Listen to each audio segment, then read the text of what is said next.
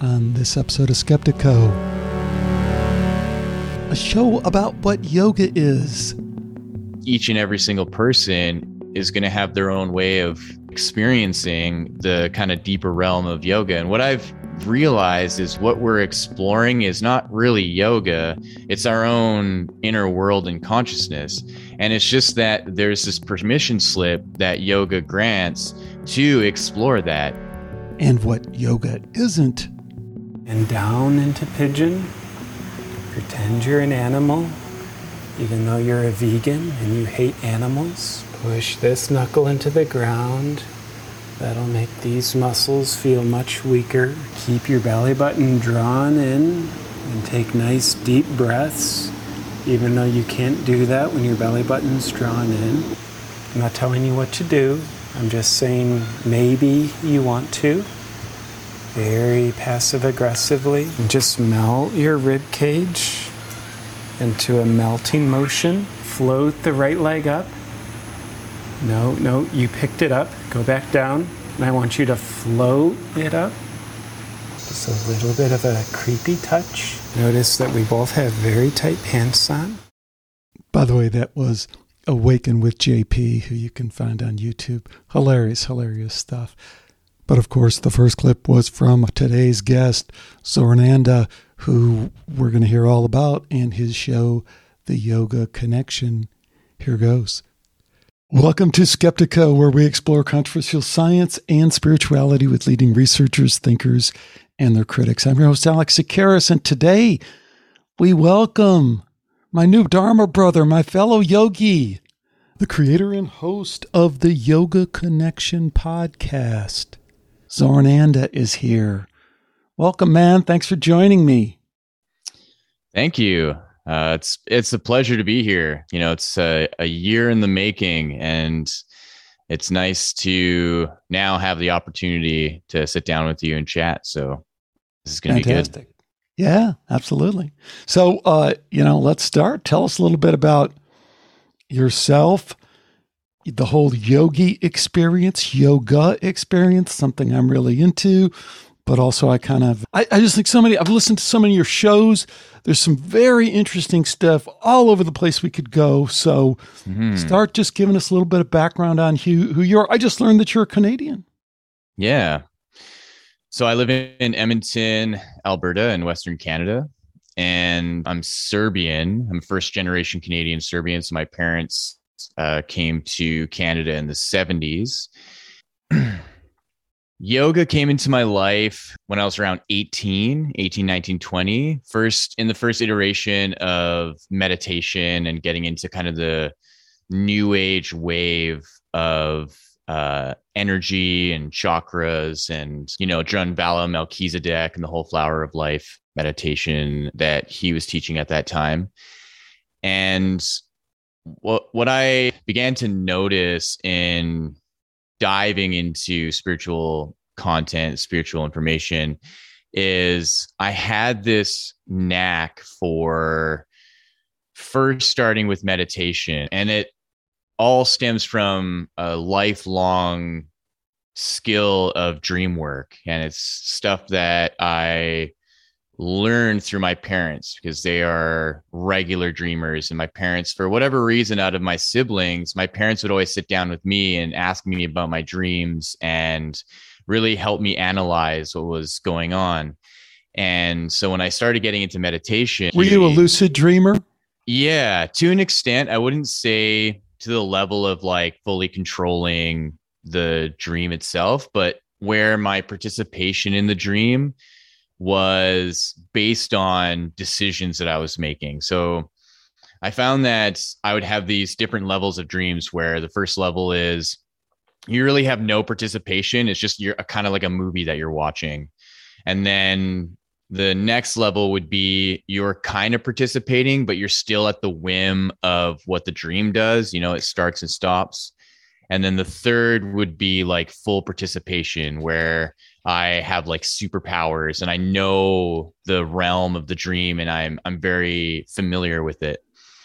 And how that transferred into meditation is that my meditation started taking on that same quality where the first stage of the meditation would be seemingly chaotic in my mind, right? There's a lot of stuff happening, there's a lot of thinking, there's a lot of flash images, but then as I practice and sat more and more in like the flower of life meditations and just on my own is that there is a development occurring of being able to noticeably go deeper into my meditations and noticeably have profound uh, what i call phenomenal experiences that started to shape this kind of like path of synchronicity into yoga later in my life yeah, that's interesting. The reason I bring up the dream thing is, you know, I didn't even know, but it's interesting with the father son thing or the parent son thing. My oldest son was just kind of spontaneously lucid dreaming from the earliest age, you know. And he would report these things. And when they're little kids, you don't pay much attention. Then they get a little bit older.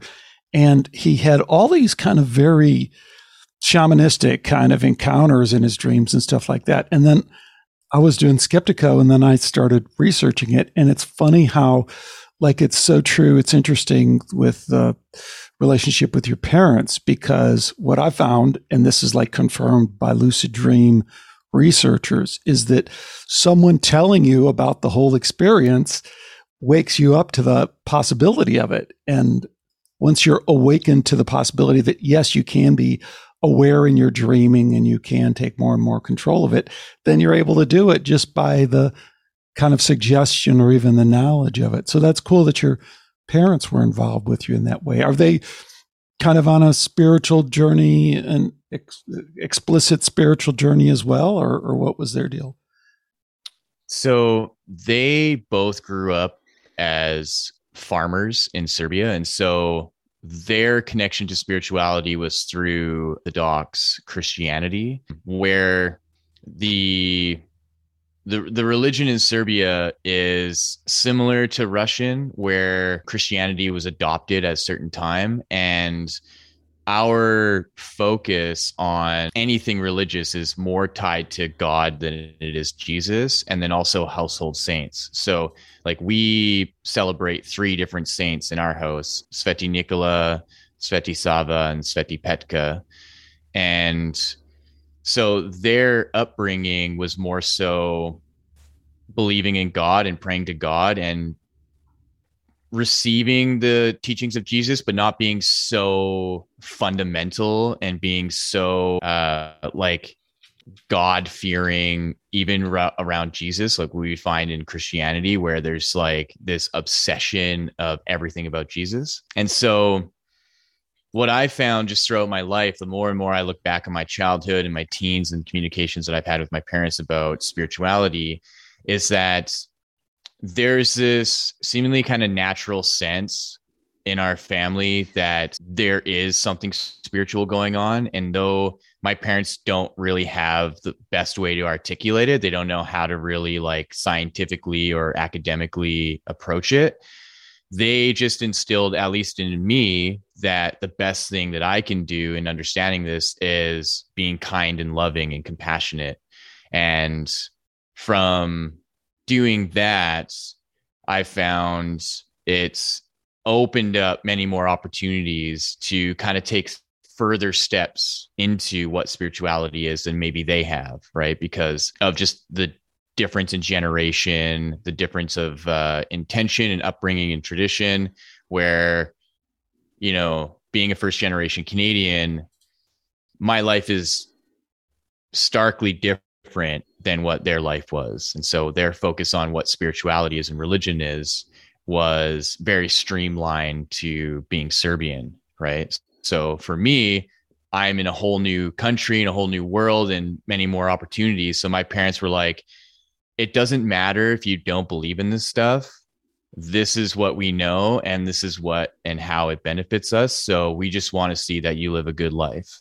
And then those are like the kind of sparks that then allow me to be like, oh, I'm free to investigate, right? I can investigate Buddhism, I can investigate Christianity and Hinduism and yoga and see just what fits for me the best.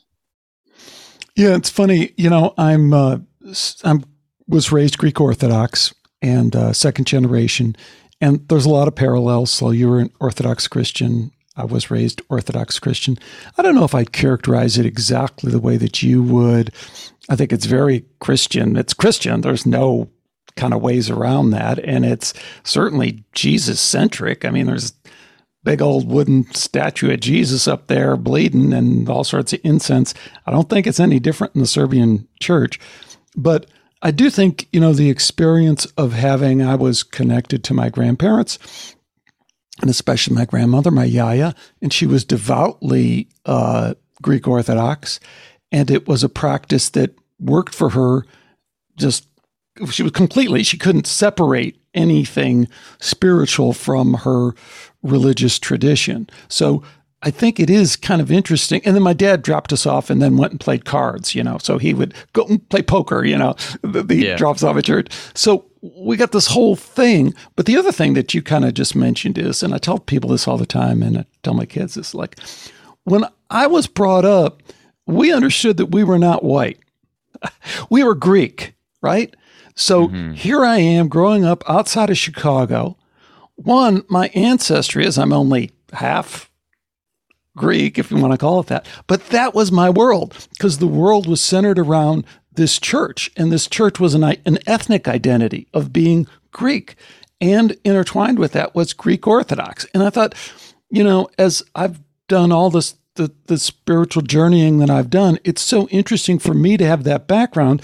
But I see it kind of differently. I see it as a as a mind control uh, background, and and not always in a bad way, but in a pretty inauthentic way, in a pretty much of a way to kind of control people or or shepherd people. It wasn't really the, the primary focus really wasn't on any kind of uh, true spirituality that could come along as part of the ride, but the real thing was about be in this group, kind of protect each other, kind of be in your clan, be in your cult in kind of a good way. So, good way and bad way. So, I, I don't know. Uh, any parallels there with what you saw and what you experienced?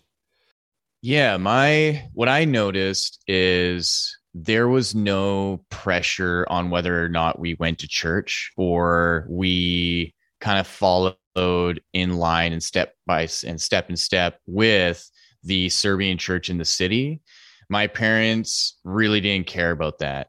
And because of their upbringing and what their families taught them in understanding one important kind of saying from Jesus was that your home can be your church as well. That there's no how you, you believe in God and how you worship God can be done in the private of your home. And the celebration of God in a church is something that doesn't have to be like forced upon. And at least that's what my parents have taught me. And, you know, we would go to the Serbian church here in Edmonton periodically for like Christmas and Easter. But I just really, for my mom saying, like, your belief in God and your connection to God is in your heart. And and that's her approach was with it. And even though she still regularly regularly reads her bible. She'll go through it and find passages that you know she that will help her in the day. That cult like mentality just wasn't there. And that's where i feel grateful to have been able to have that kind of upbringing where there's it's really much more relaxed. And i had this balance between my mother being religious and really deep believer in god and then my dad being much more scientific and much more logical. And and so they both instilled these kind of beliefs in me of like yes there's god. And yes the big bang happened. And the universe is this old. And you know we're on a planet circulating a sun. And so it really helped me develop this understanding that we can appreciate the world that we're in in a scientific way and we can use the advancements that we have to measure where we are and what everything looks like and we can have mysterious events that happen where that scientific side has almost no method of measuring and understanding. And then that's what really makes this whole place beautiful and strange, right? Being a human. Yeah, that's great and uh, and well said on your part. I guess you know I pinged you in in this kind of email exchange we did beforehand, and uh, you know I was trying to the Skeptiko thing, so I'm kind of trying to knock you off your center a little bit. And yeah, I I really like the way that you kind of came back to it because I think there's a lot to kind of process here. The whole uh, yoga thing, as I see it, is susceptible to the same cultish co opting that goes on in all these other different traditions and all these other different cults, you know? And I, I see it as something that has to be actively resisted and first understood and then resisted. And I really like the way that you you didn't push back. You did a very kind of, you know, I thought you were extremely open, but you were also just exploring how we can move forward in kind of this uh, gentle way towards the deeper truths that are a part of this tradition, because that's really what yoga is. Yoga is just a, a, a tradition. It's following some people that have done some things in the past and picking out bits and pieces of that. So you have a tremendous amount of background in terms of yoga training. You've gone and you've done hundreds of hours of training under different masters. You've lived in other countries where they're immersed themselves completely in this.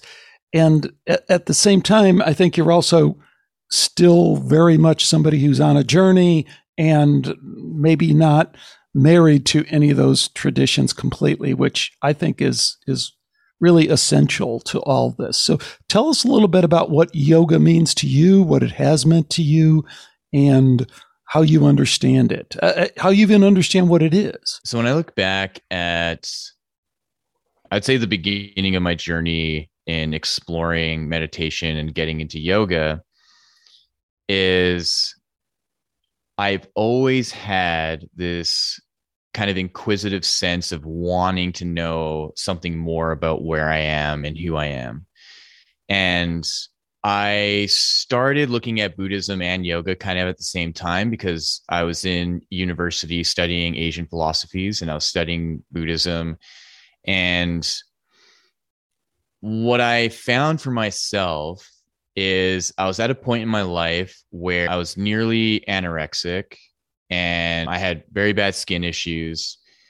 And though I had somewhat of a grasp in the beginning of the kind of mentality around what it takes to meditate, I just felt that the physical part was missing in kind of understanding and exploring spirituality and the spirit and the mind. And between yoga and Buddhism, yoga shined more in my mind because of the physical practice and just knowing what my upbringing was of being really athletic, uh, being a skateboarder and a snowboarder, and getting out of all those sports, I still wanted to maintain some kind of athleticism. And that's where yoga kind of fit into that piece at the beginning.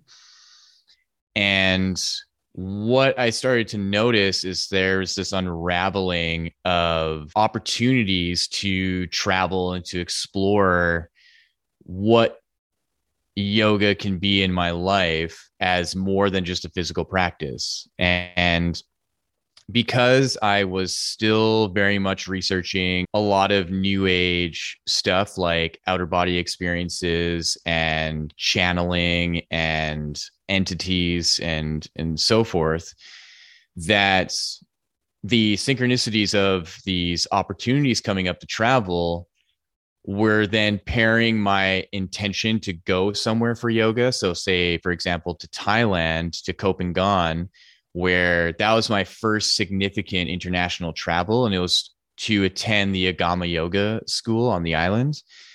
And with my intention of going specifically for yoga, then there were these other kind of phenomenal experiences that happened as well. So I just I found that yoga was this bridge or this kind of uh, connecting piece to continuously bring about, these spiritual learning lessons that opened my mind to allow me to understand that living this life even though we have to participate in the mundane world of like having a job, paying bills, blah, blah, blah, that there is an internal, deeper levels of of experience that doesn't really involve other people. Like it's it's kind of a paradox in in trying to understand it because obviously it does involve other other people because you're meeting and having conversations with people.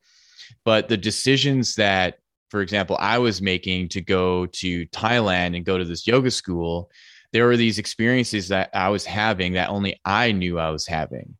And it's similar to having a profound lucid dream that you're asleep in the middle of night and you're having this profound experience of this dream of you know being on another planet or being in another world or whatever that that is solely happening to you. And there's a kind of development that's taking place whether you want to be aware of it or not. So i just found that yoga was really helping bridge into the spiritual development that other kind of religions or uh, methodologies or philosophies really couldn't at that time yeah, I mean, I still think we're kind of. I don't know if we're adding more to the confusion about what mm-hmm. yoga is, and we probably have different understandings of what yoga is. You know, when I started doing yoga, it was, I don't know, over 30 years ago. I'll just start that. And uh, I had a fantastic first yoga teacher, which everyone must have if you're going to really get it, it's like uh, a gambling addict who, you know, has a great experience that first time and they can't get rid of it. So if you have a really good teacher at the beginning, they can kind of hook you into this experience. But I remember, uh, fortunately for me, this is back like uh, back. This is back in Dallas, Texas, and my teacher, like all the teachers back then, had gone to India. You know, so this guy BKS Iyengar, he had, it was his kind of guy. So, and people don't know, BKS Iyengar, along with Pattabhi Jois, are two of the most influential yoga teachers in the West, period, in terms of the asana, the physical practice of yoga. I mean, if you want to go back to Yogananda, who lives right up his ashram, his spiritual energy is still right up the road from me here. You know, that goes back. But in terms of this tradition of this physical tr- tradition, it doesn't go back that far, really. It really only goes back 150 years or so. And a lot of it was influenced by these guys were Indian, were influenced by British gymnastics, you know, so they kind of incorporated that. And when people try and go back and say these asanas are ancient, they're just they're just not. We just don't have any real record of that. We have a couple of people sitting in lotus poses that are a thousand years old, but we don't have that long tradition of stringing these things together and all the rest of that. But I don't think that matters. That doesn't matter to me. But, anyways, back to my thing. So, one, when I first started, all the teachers were grounded in this experience, this very kind of rigid, fundamentalist kind of Hindu. You have to do it this way. You have to go in India. You have to go through these long you know, arduous kind of trainings with your master and all the rest of that. And then the other thing is, uh, I, awesome women yoga teachers. So many awesome women yoga teachers. But back then, it was all men. And like the classes were almost all men. And then women started coming in more and more. But it, like the first classes I started taking were all Dallas Cowboy football players, these old jocks who were, you know, just didn't, they had a sense that their physical nature was somehow connected to that chatter that was going on in their head. Because anyone who's physically involved, you're a skateboarder, snowboarder, I mean, you know that like completely. It's all about the mind body connection. So you're trying to reconnect with that. And these guys were trying to reconnect with that. And in the process of reconnecting with that, they're really connecting with consciousness. And when you're connecting with consciousness, then you're starting to open up the door to kind of this greater spirituality. So I, I guess what I want to make sure we, or I get my two cents in, which I just did, is that we've continued, I think, in some ways to kind of confuse people about what yoga is, you know, and people who are kind of into really into yoga, they get one upset that all the Instagram yogis and the YouTube yogis and you know the the girl in tights who's you know has a really hot body and guys and girls, if you want to tune in, you can get a hot body like that too, and you can, you know, really work, get a good workout. And in some ways, there's nothing wrong with that. And in other ways, like my yoga teachers told me all along, is like, like way back in the day, they were like, great, great, they're on the path. They've just entered the stream and that, that all the mm-hmm. streams lead to the rivers and all the rivers lead to the ocean. There's only one ocean. So if you jump on the path, if you jump on a YouTube, if you jump on the Instagram, you're on the path. So it doesn't really matter. The, the, what is what is the big step is either uh, to, to, continue with the other metaphor, either being in the river or being out, being out of the river. So I just kind of rambling there, but what are your thoughts on on any of that and and how we're interfacing with what yoga is in our modern culture? My yoga teacher likes to say all yoga is good yoga.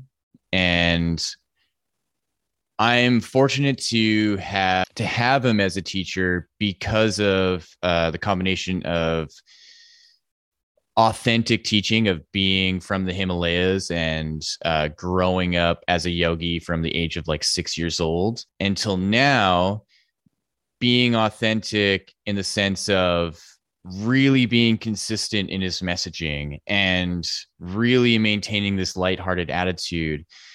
And what I've you know realized and, and witnessed in in my journey of of yoga is that the first step in that first opportunity. And for me it was you know a yoga class in my university and seeing just like how i felt afterward. I think from there depending on just who you are as a person and fundamentally what your belief system is like whether or not you choose to go deeper into wanting to explore the world of yoga is is really going to be dependent on your own effort, right? So, you know, just like jumping into the stream or the creek or the river, you might just stay there. And that just might be your yoga journey and experience for the rest of your life. And that's fine.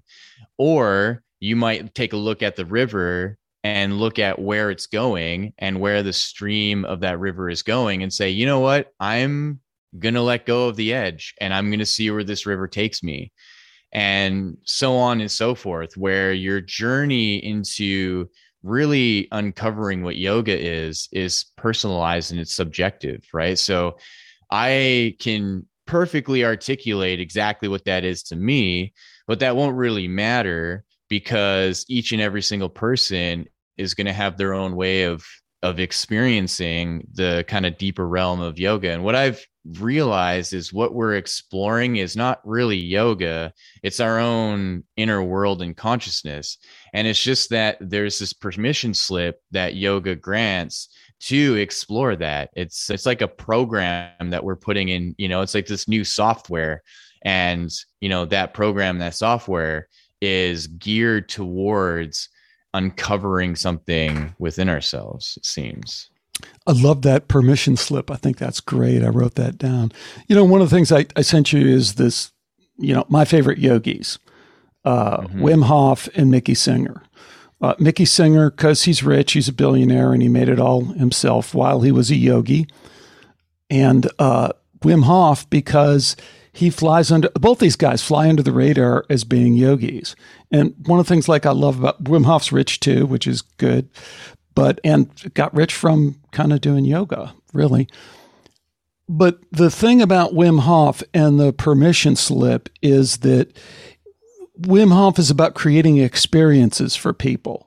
So if you go watch, if you go go to YouTube and you Google Wim Hof, all you see are these kind of very Western kind of doer stuff, world record, hold your breath. I'm hooked up to the science labs, and isn't this great? And all the benefits that. And I'm going to have a beer with Joe Rogan and all the rest of that stuff. But go look back, go talk, type in Wim Hof Yogi. And he says, Yeah, I was 16 years old. I was in the Netherlands. I was like cutting out pictures of these Indian yogis to make my own yoga book because I didn't have a yoga book. And I was all about yoga, yoga, yoga as a way of a path into any way to get into this thing that we're talking about is this conscious experience that I'm having because we have to contrast that with what you are being told. What your dad is being told in all his scientific training is that there is no conscious experience. That chatter is it's an illusion. It's just your brain firing. So the the the reprogramming for that, I think, is the dramatic shift that yoga allows us. So, what I think is so fantastic about what Wim Hof has done is Wim Hof has distilled it down to I'm going to give you experience. Come here and breathe with me for 15 minutes in this way and hold your breath in this way, which probably isn't the best way to breathe and to hold your breath if you really consult with people who know that. But you will have an experience. And that will experience will put you at a decision point at which you will have to say, Did I have an experience? Was there a me in there? And if there is a me in there, who am I and why am I here? And then the next thing he's going to do, he's going to put you in that cold water and then say, You're you got all that chattering going on in your head saying you can't do it or you shouldn't do it or you're not comfortable. I'm going to put you in and you will have that experience and that experience will generate that decision point. And to me, that's what yoga is always about. It's always about that decision point. It's always about if I bend this way, will I break? If I bend this way, will I fall? If I bend this way, will I experience something different? I think part of letting go is that we're actually all personally responsible for our own evolution.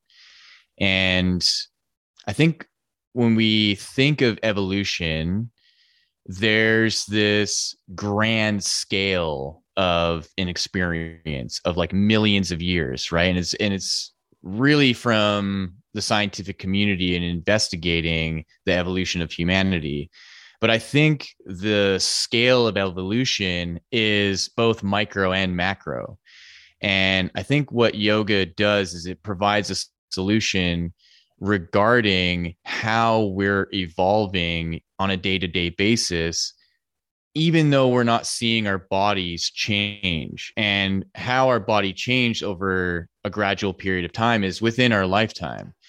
And that's still, I think, an evolution is a personalized evolution. And when we look at the trifecta between our body and our mind and our spirit, is that when yoga is plugged into those three, we can see that there's an evolution taking place on those three parts of ourselves. So over, you know, 5 years of doing a 10 years of doing a physical practice, we see how our body changes. We see how we become more flexible and more limber, uh, more fit. And with that and complementary to that is the evolution that takes place in our mind from then going into meditation and seeing that our reaction to things are different because we've learned to not react to all the sensation in our body from sitting in postures for so long. At least that's what I've noticed for myself.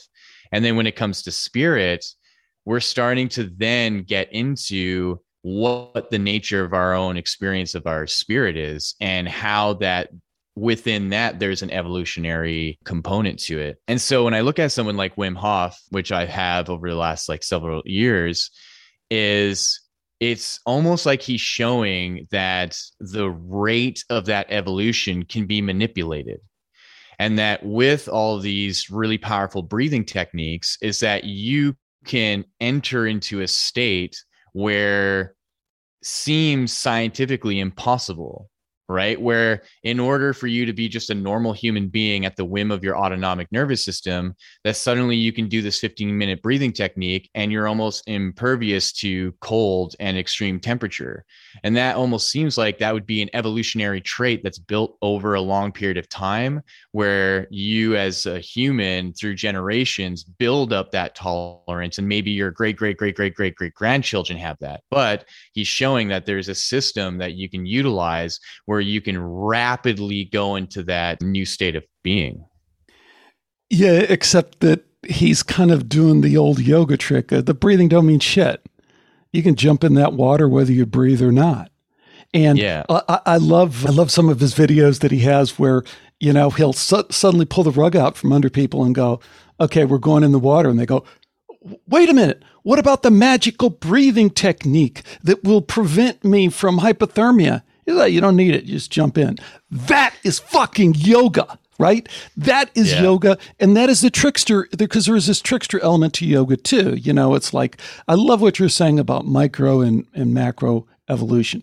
I think it's it's really true, and I think it's a very deep insight. You have many really great insights about this practice because you're obviously very, very developed in your practice, and it comes through when you talk about it in, in a very deep way.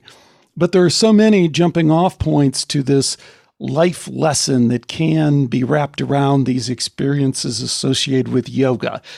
Yeah. And I think that's personal conditioning, right? Why it is that we believe that we're so limited and that something like ice cold water is going to have such a strong negative effect. But see, no, I, I, I, no, I think that misses. I'm sorry, that Yeah, misses no, the point. ahead. It Yeah. misses the point because the breathing does help, and it does dramatically shift your mind and put you in a better state in all the ways that you were talking about. What I think he's pointing out is the the leap, you know, the quantum leap, which is essentially what we're talking about is all mental stuff. There isn't any physical stuff. So at any point, we can jump out of the physical and say, I don't need any of that. And if you have what I think it is, if you're with Wim Hof, he has enough physical presence and energy to pull you along. I wouldn't recommend that someone go and jump in that 35 degree water without going through his exact protocol and without training. But there are some people that, again, kind of shatter all the rules because they have that energy associated with them.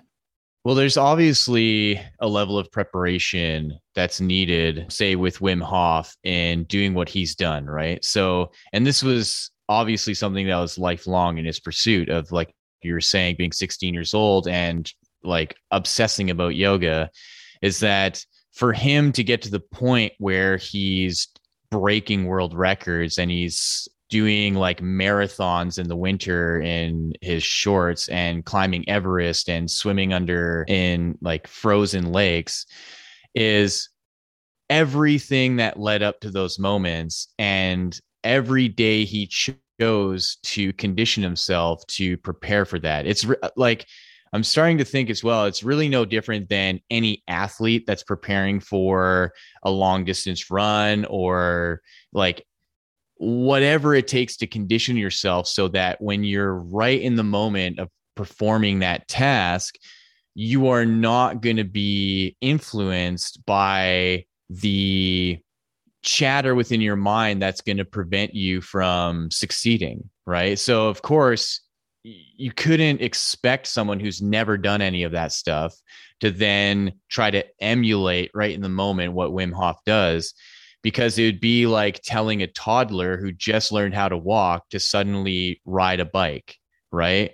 That then that toddler is going to need to go underdo or undergo some kind of training in order to actually successfully get onto the bike and start riding it. And as soon as it's set in then that toddler can go off and that toddler can ride the bike freely and so i think that there's this threshold where there's like anomalies where there are people for whatever reason can jump in without that training. And you know in the world of yoga it can be explained as like karma you know that it's it was just in their karma. It's like they were this yogi in a past life whatever uh, regardless if that's true or not that there are these anomalous people that for whatever reason they're already settled in a state of mind that allows them to do those things without having to do the arduous training that Wim Hof did. And I think that has to go to show what Wim Hof's presence is doing.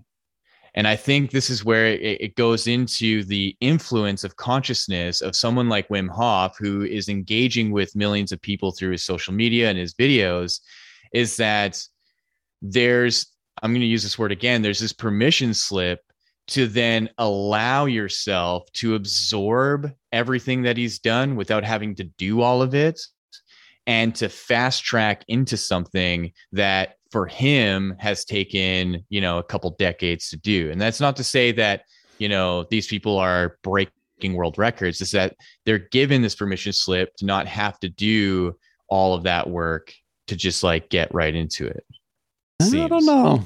I don't know. I think there's a lot. There's a lot, to, lot to hash out here. That uh, you know, which is what is beautiful about yoga. There's so many, so many things to explore, and you know, kind of set up your tent wherever you want. So I'm going to shift gears a little bit because I think it brings yeah. this back to focus in a different way, and it really isn't a shift of gears. But so I started yoga in uh, Dallas, and I was very fortunate. Had a very good teacher who was very connected to BKS Iyengar and brought BKS Iyengar over to Dallas. And, you know, we did some uh, uh, sessions with him, and it was interesting to be in his presence. Guy's kind of a jerk, you know, it's known for kind of slapping people around and stuff like that, which immediately raises questions. You know, if this guy is the ultimate master, why is he still having these kind of control anger issues? You know, eh, it ain't worked out for you yet at 80. So, anyways, I come out, move out to San Diego. North County, San Diego. Love it out here. More yoga studios, especially when I came out here, you know, yoga wasn't as popular. Just more yoga studios per mile per on 101 than any place in the world. And Pattabhi Jois had had a very big influence here because he had come and his one of his first trips to the to the west was here, North County, and again found another I found another great teacher who was a direct disciple of Pattabhi Jois, and I started getting into um, what they call Iyengar uh, yoga, very set sequence of uh, of breathing and and asanas, and uh, so, anyways, great experience, loved it, learned a lot. and a few years ago. So then Skeptiko has been my other yoga experience. So a few years ago, I had the chance to interview this wonderful yogi woman, Anneke Lucas, who, by the way, you guys have heard me mention Anneke before, and she just published a memoir, which is incredibly brave for her to do because she was the woman who was a victim of uh, being sold and as a sex slave at like six, seven years old by her mother. She was in Belgium, and you know the whole Dutroux kind of elitist uh, world leader kind of things, but real stuff, just real satanic sexual abuse. Anyway, and yoga. Her her practice now is she goes into prisons, the prison system in New York, and helps women through yoga because a lot of women, especially ones who have been sexually abused, assaulted, you know, have all these issues with space and physical and kind of stuff like that. So she's doing all this tremendous work. Anyways,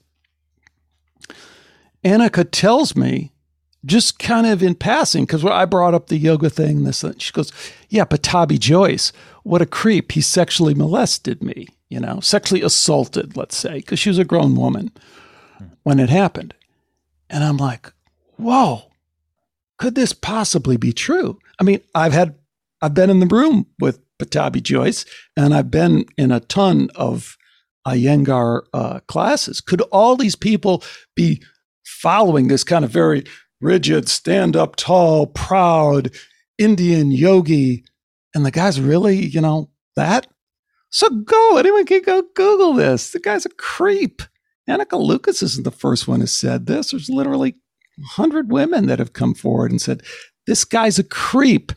And we know that so many of these yogis, particularly ones that come over from, uh, but also ones from any place else that want to kind of put all the trappings of yoga on, are doing all this stuff. Well, that's not a very spiritually developed kind of thing to do. So I think the whole thing about, you know, understanding what we're getting into here, understanding the spiritual process, understanding discernment and understanding that, again, fuck this yoga bullshit. You know what? I mean, we're all in this stream, and it's nice to put up this tent and say there's a certain tradition of what thought and a certain tradition that's been followed. But if you think you're going to just get in there and it's all going to be good, no, it just it doesn't work like that. It works like the rest of the world works, which is you better be aware of uh, what's going on around you, and you better be responsible for your own experience because no one else is. People will try and take advantage of you. Did you ever hear that about Pattabhi Jois? Yeah, I'm quite familiar with them. That was the one thing that I made sure to study just regarding like the history of yoga and who came out to the West and and when. You know, we're uh, I was mentioning this I think in the emails of just my belief that there are these waves of yoga that have come uh, into the West, starting with Vivekananda and Yogananda, and then uh, secondly with Pattabhi Jois and BKS Iyengar and Bikram. And I can't help but think that there's this underlining connection involving some of these like federal agencies in America where you have to think that the let's say starting with like Vivekananda and Yogananda coming to the West, they were actually quite highly successful in their pursuit. So they each were presenting to thousands of people in universities, where Vivekananda had the shortest amount of span of time in uh, United States. I think it was like just a, a few years, where Yogananda was in the United States. Um, uh, initially, I think from like the 20s uh, all the way up into the 40s, right? Like, so he, I think so into the 50s. I think didn't he die in the yeah, 50s? I think, yeah. I think he was, yeah, in the 50s. That's right. But uh, what I what I considered is that if you are the government and you're seeing these two mystics come to the United States and have such a influence on philosophy and way of thinking and way of being, and you just see you the Americans flooding to these like mystics that when the second iteration of this comes in that you would want to do something about that. You'd want to ensure that how yoga is starting to develop and spread that you'd have some control over it. And that's why I think with uh, specifically with these three, Pattabhi Jois, Iyengar, and and Bikram, is that out of you know, all the people who are starting to teach yoga, they are the three primary teachers and they are just they just become multimillionaires.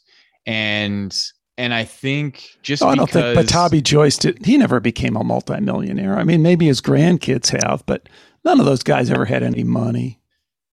Well, and that could be just something missing in my perception of how they were going around teaching the way that they were teaching and and charging because definitely with Bikram, you know, he's out of the three who reap the benefits for sure of doing $10,000 a person trainings and and whatnot. Well, Bikram, but, Bikram was a different case because in no, that's I'll say.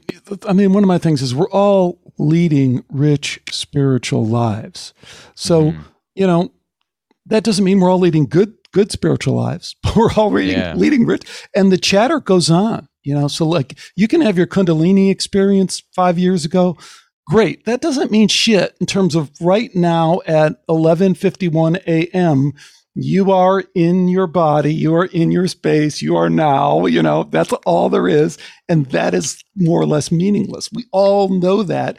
And yet sometimes we kind of forget that and want to, again, elevate these extended experiences into something more than getting you out of your the situation that you're in. But anyways, yeah. um, well, he was he was a Mercedes like- he was a Mercedes Benz uh, mechanic in Hollywood. So it, Bikram was. So he knew all these rich people. He knew they had all sorts of money just to fly around and they were stupid and these women would come in and just do whatever. So he knew the routine and he just mm-hmm. applied some basic techniques from a business standpoint can't fault him from that, but he's the only guy who really kind of cashed in on it. I mean, I think Pattabhi Jois and Iyengar, I mean, their kids and the other people in their family said, hey, we got to start put the name on it and brand it and stuff like that. But even then, they didn't cash in it as much as all the money that's been made in yoga.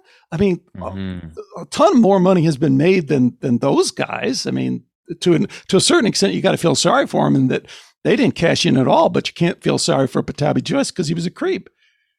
Yeah, and so that's what tells me is that there was really nothing special about them and that the glamour of maybe Pattabhi Jois teaching to 150 people in a gym you know and being talented in his flexibility and his strength that we're all at the whim of the confusion and the chaos of our mind of whether or not we decide to do good deeds or not.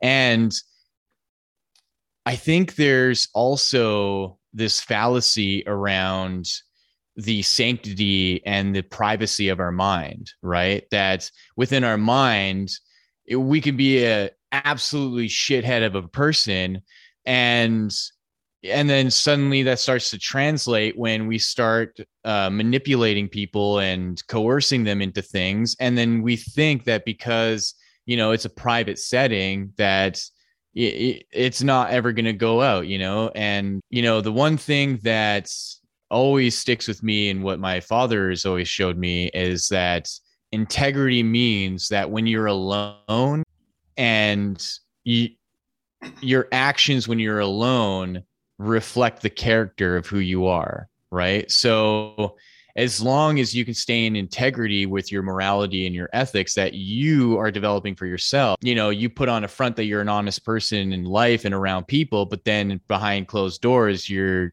you know, you're a thief and you're a liar and whatnot is I think that's really what is at play with someone like Pattabhi Jois or Iyengar where behind closed doors and in private that their true nature kind of comes out of still being a human still having desires still being at the whim of their sexuality and their uh, want of pleasure and and whatnot. And some of the things that I, I looked into with Pattabhi Jois and and how he would kind of justify his actions towards women is that everyone was so tight in their anus or something, you know, like everyone was so tight in their hips and so tight. And there is this, you know, there's this practice called a Ashvini Mudra, right? Where you clench uh, your butthole and you hold it. And that he would go around and like use his fingers to like press on on people's like Ashvini Mudra. And I think there's this disconnect between what is appropriate or not with whatever state of mind he's in and whatever is okay in the Western world, which is ironic, I think, for me, because when you go to India, and I don't know if you've been to India, but generally there's this like very like strict protocol of how men and women even like interact with each other right? So it just seems kind of weird to be in a culture where you live in a family in one room with 10 people and like there's no there's like no i don't want to say it there's uh, really no privacy around your sexual life but then to come to the west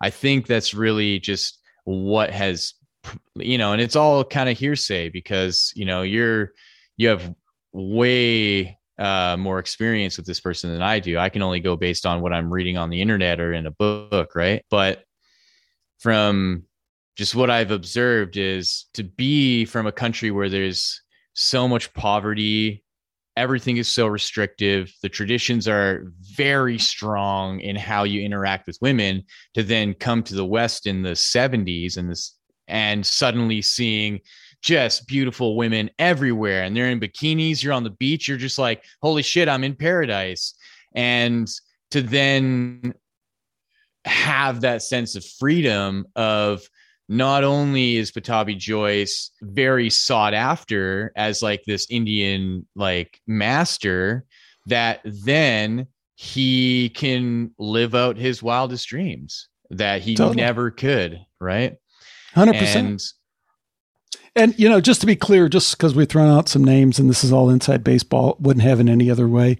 I'm not going to apologize for it, but to to be clear, BKS Iyengar was never I, I, haven't heard anything sexual involved in anything that he did. So just to make that clear, his thing was more, you know, slapping students, being kind of domineering and, and kind of stuff like that. And the way there's always always apologetics that go around with it, and it's really somewhat racist. The apologetics, you know, like, oh, Iyengar when he was young, you know, he was had to walk five miles and he was picked on because he was the British and he was brown, dark skinned, and the all I'm sure are 1000% true, you know? I mean, trying to break into that. But at the end of the day, it, and it doesn't make them a bad, like we're all struggling in this journey and we're all making mistakes. And I'm making more mistakes and have made more mistakes. It's just, I just think it's, it's part of this process, I think, is stripping away the bullshit associated with yoga in order to really let it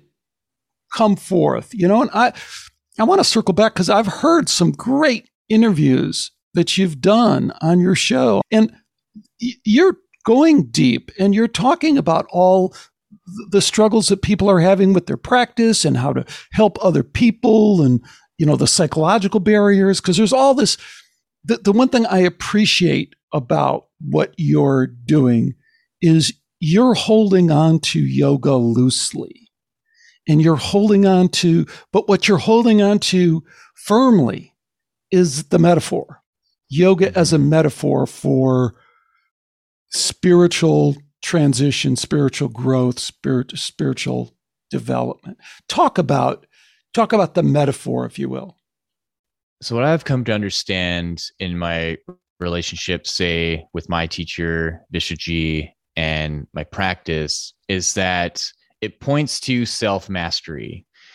And I think where commonly people get caught up in adopting yoga as a kind of principle to life is that they associate their deeper experiences with the teacher that they have and so they hold tight onto that and they and they take their experience of yoga as literally only coming from their master. And if they weren't able, if they didn't have their master, they didn't have their teacher, that they'd be lost.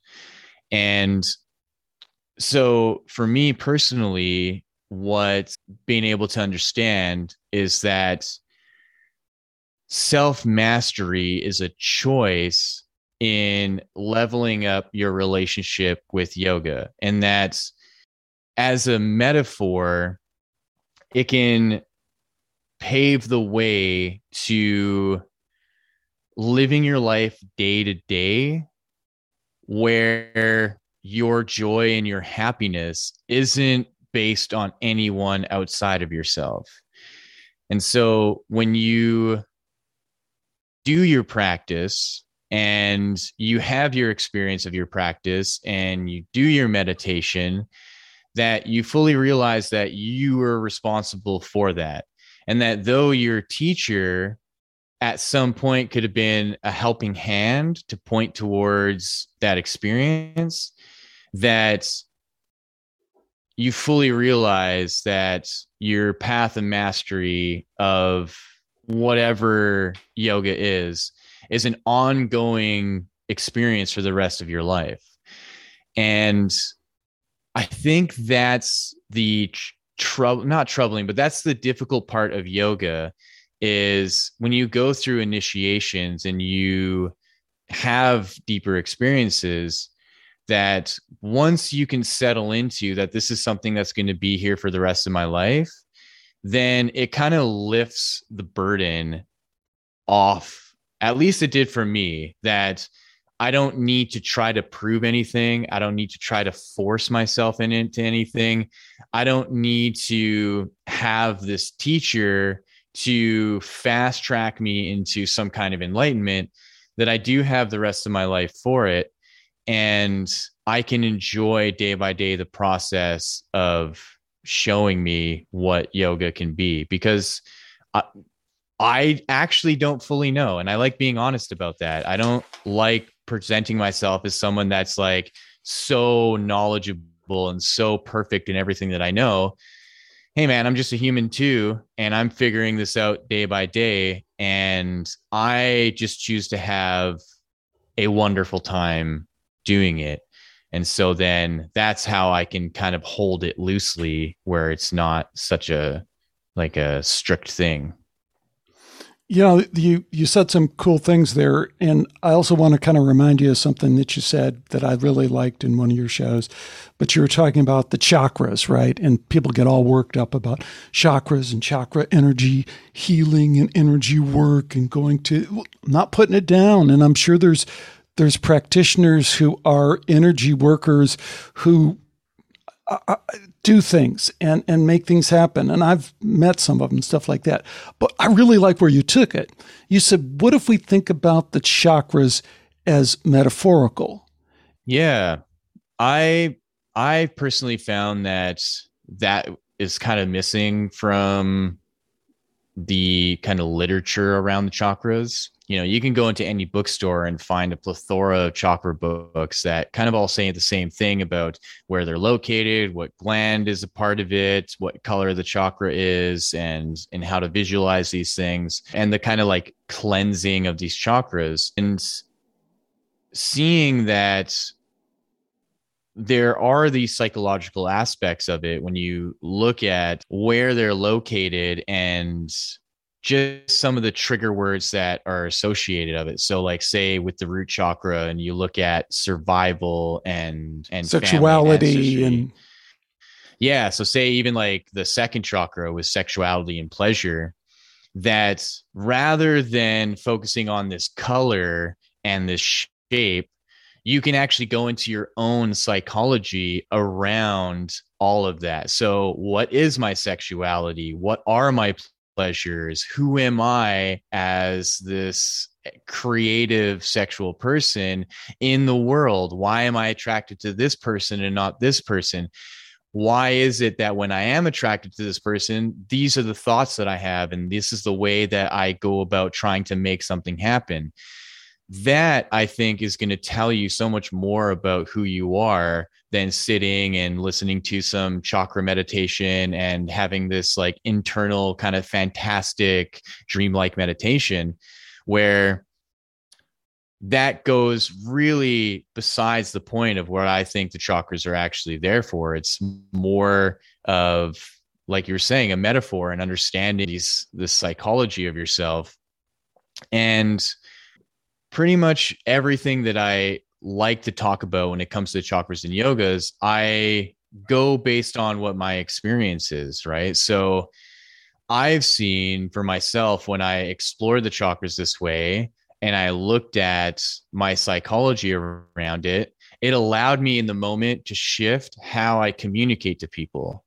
And that's where I've witnessed the benefit of of understanding the system and so then it makes sense to me that when you look at the chakras from the past, that there wasn't anything about the rainbows. There wasn't anything about like focusing on the colors and and all this stuff. That's all really new within our within our upbringing within the yoga system, right? So I just think personally it's important to look at it that way. And that's there's going to be a much more benefit to it than otherwise that makes sense. So how how do you process deal with the doing part of yoga? You know because obviously we're con- as we connect to this spirituality one of the things we're connecting with is the the non dual aspect of it, no matter how you get there, because there is some ultimate reality to that, logical reality to it, rational reality to it. You know, you are not in in some in some way you are not who you think you are and you are not individualized in some way. So yoga is all about doing and it's very physical and a lot of us who are drawn to it we understand that that was a hook for us but ultimately, don't we get confronted with the doing part of that. Like, I, and this is another level of the metaphorical kind of part of it, you know, like one of the metaphors that I remember way back from one of my teachers is uh, don't anticipate the pose, right? Simple, like an instruction. Don't anticipate the pose. You're in one pose, especially if you're doing Ashtanga yoga, you know, there's a sequence and it's always the same sequence. I think it's really great because it, it like, what we want to do as Westerners, and you see this, all the yoga uh, videos on YouTube, they're always, oh, we change them up and you can change them. No, just do the same fucking thing every fucking day and realize that every breath is unique. Every breath is new. There can be no repeating because everything changes all the time. But, anyways, there is still this doing part of it. And then at this deeper level, we're always confronted with the part of who is the doer and is there really a doer and is there really anything to do? And as I stretch and I try and stretch further, where am I stretching? Well, you get my point. How are you processing the, the action, the doing thing? I view it through my relationship with control and really examining whether or not I'm in control in the moment. And because we are so intimately tied to this body, we think that every action that we do is based on our own control. And it seems like what a strong yoga practice is indicating is that through connecting to your breath and not anticipating the postures and moving through it that you release control. And that you can go from the start to the end of the whole experience totally taking a step back and witnessing everything that's happening. And even though you still feel that you are making the movements and that you are the one providing all of the energy that taking that step back you start to see that everything is just happening. And i think that is the scary thing to most people is because we just have it really well anchored in our mind that we're in control of everything that we're doing. And to have this experience where possibly something greater than ourselves is really in control of everything can really be illuminating sense that this realm that we're in and this world that we're in is really so fleeting. And it's okay to not be in control and it's okay to take a step back and so then when we have that experience in our yoga practice where we get good at that, we get good at maintaining our connection to our breath, we get good at taking a step back and watching and everything is still there. All the feelings are still there, all even the thoughts are still there, but there's this witnessing that shines the light on why all those thoughts are there, why all those sensations are there. And it's not a verbal thing, it's really as if we are walking in the dark and we stub our toe and we have a flashlight and we go, why did I what did I stub my toe on? Why did I stub my toe? But if you're not ever going to shine the light on it to see what's there, you're just going to be stuck in this confusion of why, why, why, why, why. And so to have a practice that allows you to take a step back and shine a light on everything that's happening, it starts to make sense why, right? So, say if you were to take a beginner in the practice, right? And they tell you, "Oh, I, it's it's hard for me to do yoga because I'm not flexible." Right? It's like, "Well, why are you not flexible?" And the answer could be just simple it's because they've never done any stretching in their life. And from the day that they're born to the day that they're about to do the yoga practice, every single day they've moved in a particular way. And it's a, a very basic movement of just getting up, walking to and fro, and just that simple pattern of doing the same thing every day without ever stretching at all you come to the yoga practice and you start doing movements that you've never done before. You start opening up your hips you've never opened before. You start doing lunges you've never done before. And what I found is with through teaching yoga over the last like 12 years is that there's this strong resistance to take a step back to begin with because the sensations are so strong and it triggers everything within to reject the experience and to not even want to participate in it at all. But what happens is that the more and more you start to show up, the more and more you start to participate on whatever level, if it's a daily or weekly or whatever, that over a period of time, things start to open. And it's through that opening that allows you to take a step back. And each time there's this unraveling where in the beginning of the yoga of the yoga experience your very first class there was no opening at all. Everything is super tight. Everything is super rigid. It's super hard to do everything. To a year ahead where suddenly those postures are no longer super tight your body is no longer super rigid and you're able to sit in a posture and breathe and experience and that opening takes place and you're able to take a step back and you go holy shit i know exactly why my body was rigid now. I know exactly why. And the intelligence of your entire being will show you. It'll bring up those memories. It'll bring up an injury or an accident that you had when you were eight years old or when you were 16 or whatever. That suddenly there's a communication that's going on that, that you never really had. And that's what I think is really important to understand in the yoga process and, and the experience is that your body will start communicating to you in a way that you never thought it could before. And it's through the release and the openness of all that tension and all that energy. So you got to think that every day we use our muscles, and especially when things tighten and and uh, tense up, is that there's so much stored in that. And I always try to be careful in explaining this stuff because I don't want to be just like that typical yoga teacher that just says like, "Oh, you have stored emotions in your body that you need to release."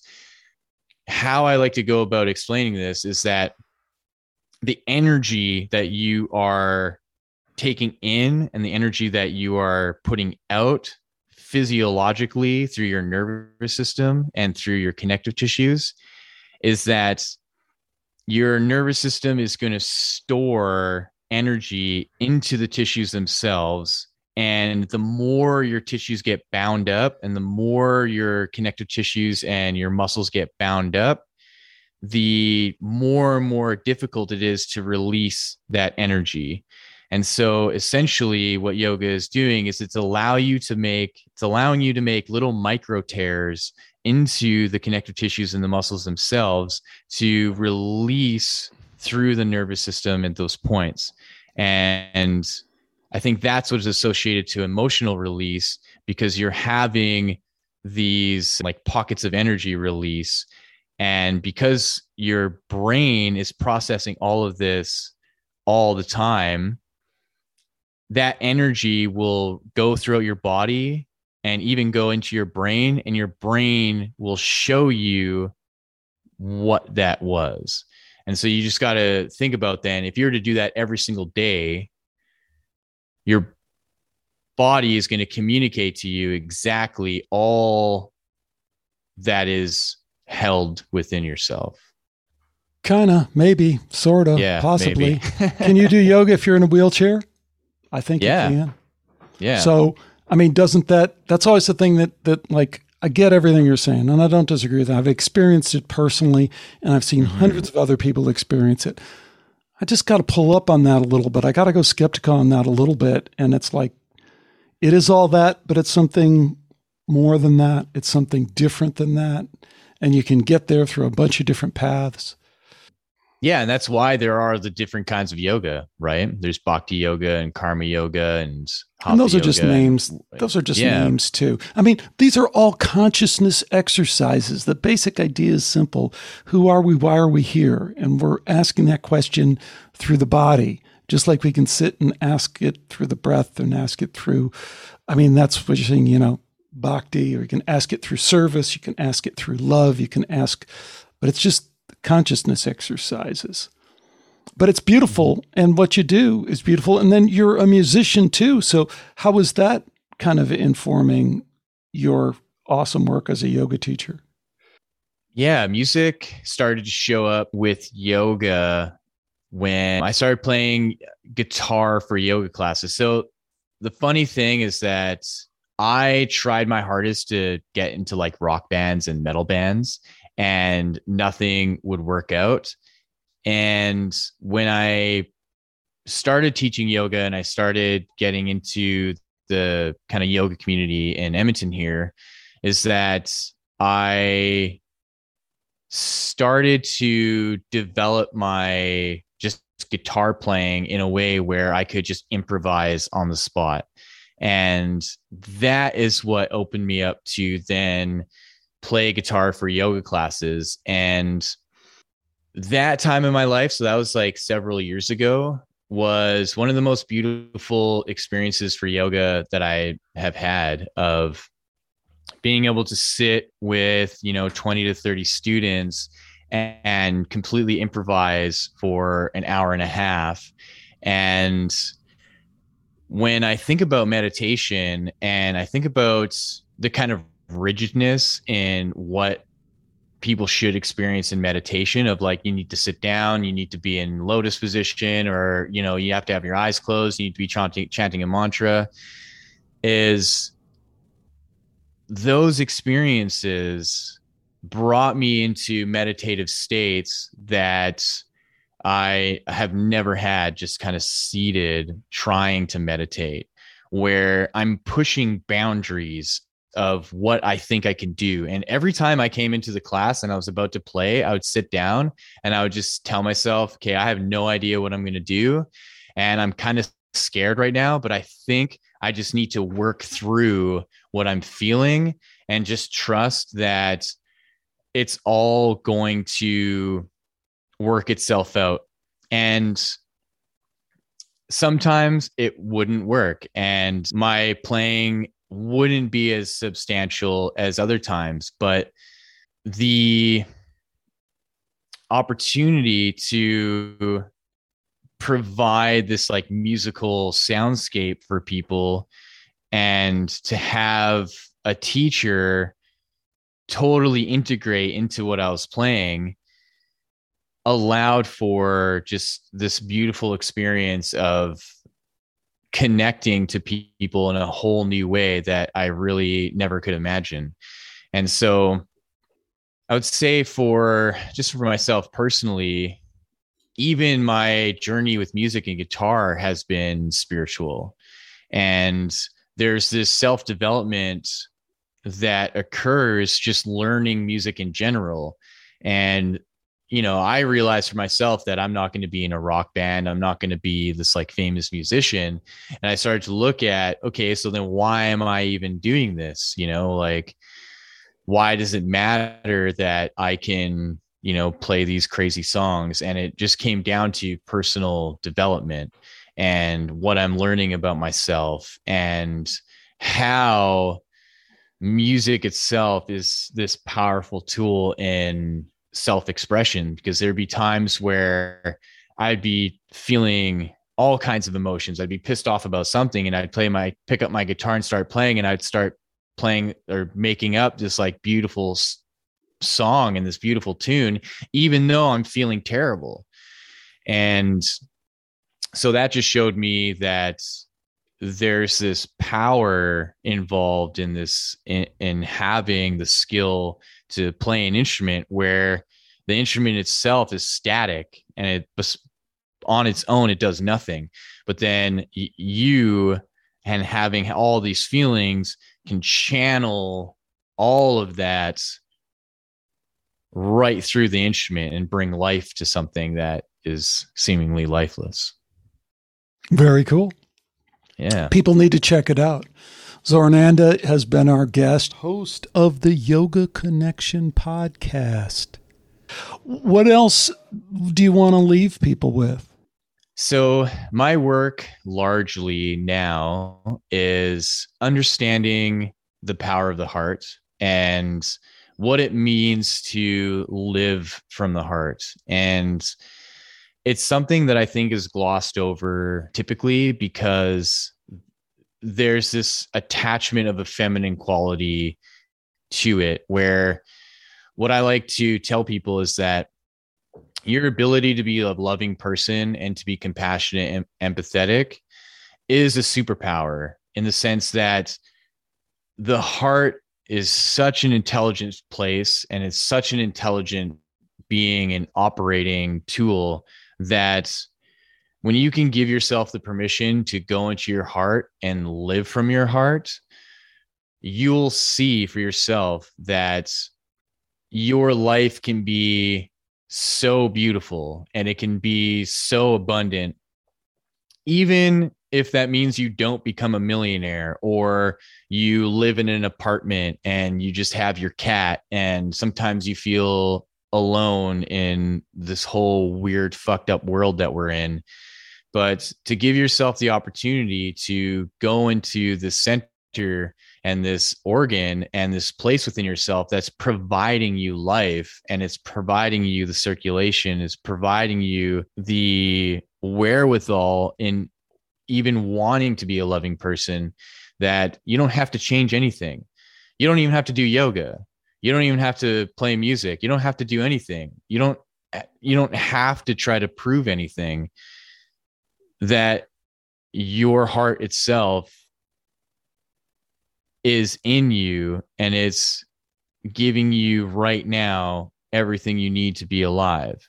And that you are a special person even though we're all not special people you know? Right.